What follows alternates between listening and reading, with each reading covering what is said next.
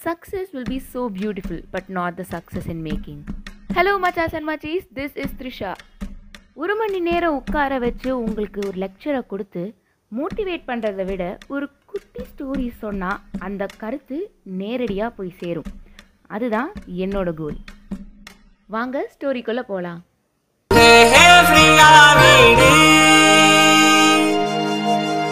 ஃப்ரீயா விடு with me Trisha லண்டனில் ஹார்டி அப்படின்னு ஒரு பெரிய பணக்காரர் இருந்தார். அவர் அவருக்குன்னு ஒரு பெரிய பங்களா கட்டினார்.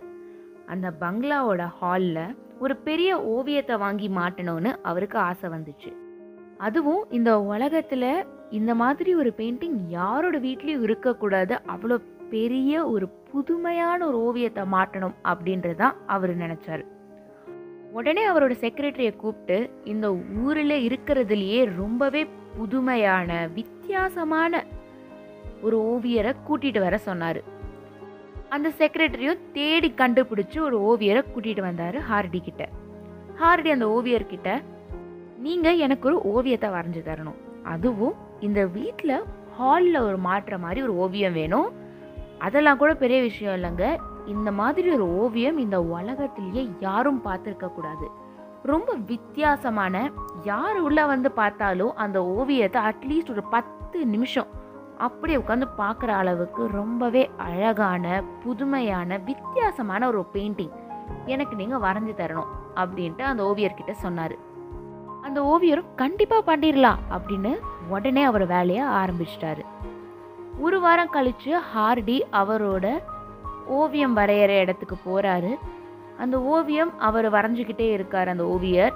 ஹார்டி பார்த்த உடனே முகத்தை சொல்லிக்கிறாரு ஓவியர் அதை பார்த்துட்டு என்னாச்சு? அப்படின்னு கேட்குறாரு ஹார்டி அதுக்கு இது என்ன பார்க்க நல்லாவே இல்லை. இப்படி ஒரு பெயிண்டிங் எப்படி கடைசியில் நல்லா வரும்? அப்படின்னு கேட்டிருக்காரு.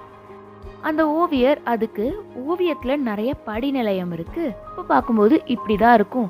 கடைசியில் பாருங்க ரொம்பவே நல்லா இருக்கும். அப்படின்ட்டு ஹார்டி கிட்ட சொல்கிறாரு ஹார்டியும் சரி ஓகேன்னு யோசிச்சுக்கிட்டே வெளியில் போகிறாரு அடுத்த வாரம் வராரு முகத்தை சொல்லிக்கிறாரு. இதே மாதிரி ஒரு நாலு வாரம் போதுங்க. ஒவ்வொரு வாட்டியும் ஹார்டிக்கு சந்தோஷமே இல்லை அந்த பெயிண்டிங்கை பார்த்து. ஹார்டியும் சரி ஓகே அடுத்த வாட்டி நல்லாயிருக்கும் அடுத்த வாட்டி நல்லாயிருக்கும்னு பார்க்குறாரு.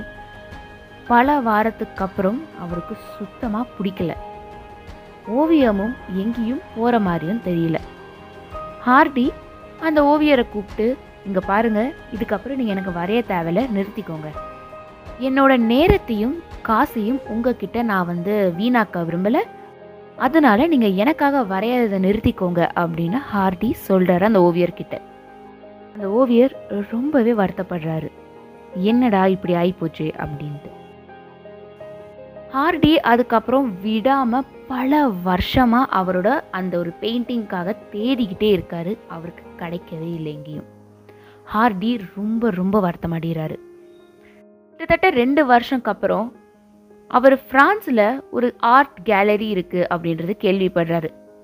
அதுவும் இந்த ஆர்ட் கேலரியோட ஸ்பெஷாலிட்டி என்ன அப்படின்னு பார்த்தீங்கன்னா ஒரு பயங்கரமான ஒரு பெயிண்டிங் இதில் இருக்குது அப்படின்றது அவருக்கு தெரிய வருது.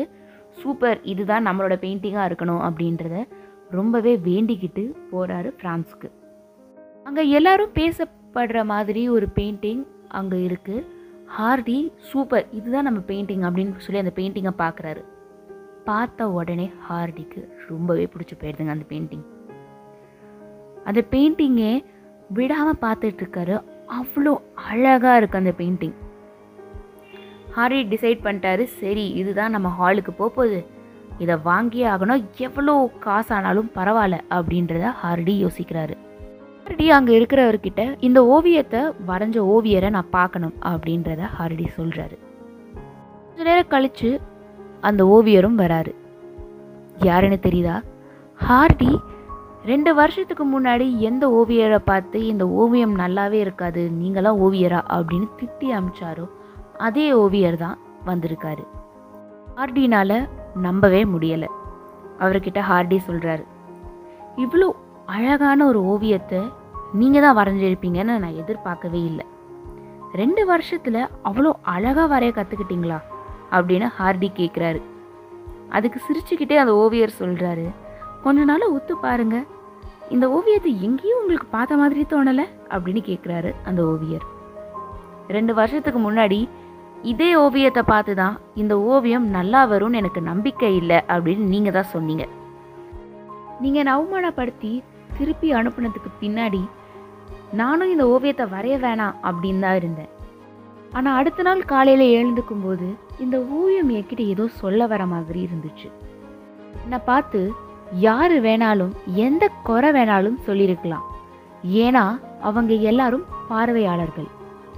நான் எப்படி வரணுன்றது உன்னை சுற்றி இருக்கிறவங்க யாருக்குமே புரியாமல் இருக்கலாம். ஆனால் உனக்கு புரியாமல் இருக்கலாமா?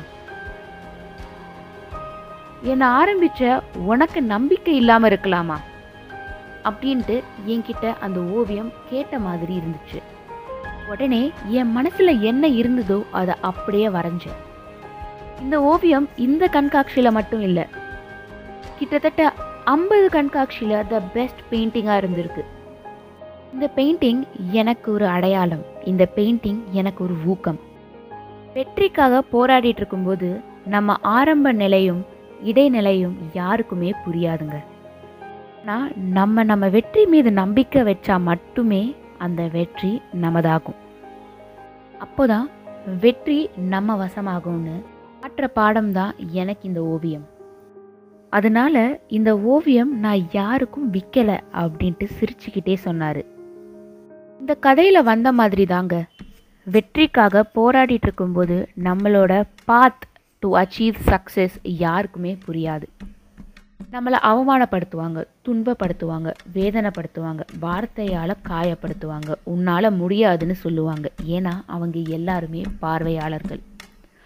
அவங்களுக்கு நம்ம வழி தெரியாது வேதனை தெரியாது உழைப்பு தெரியாது நோக்கம் தெரியாது எதுவுமே தெரியாது. அவங்க சொல்கிறதெல்லாம் காதில் வாங்கினா பாதியில் நம்ம முயற்சியை நிறுத்தினா பாதியில் நிறுத்தின அந்த ஓவியம் மாதிரி தான் நம்ம வாழ்க்கையும் இருக்கும்.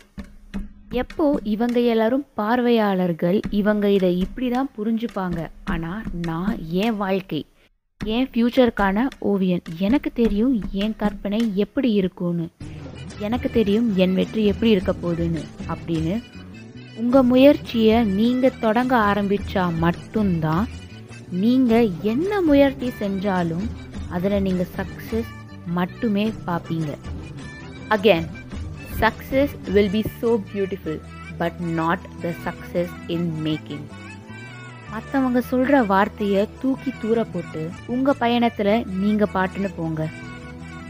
நீங்கள் கேட்டுட்ருக்கிறது இருக்கிறது விடு with me Trisha have a successful year ahead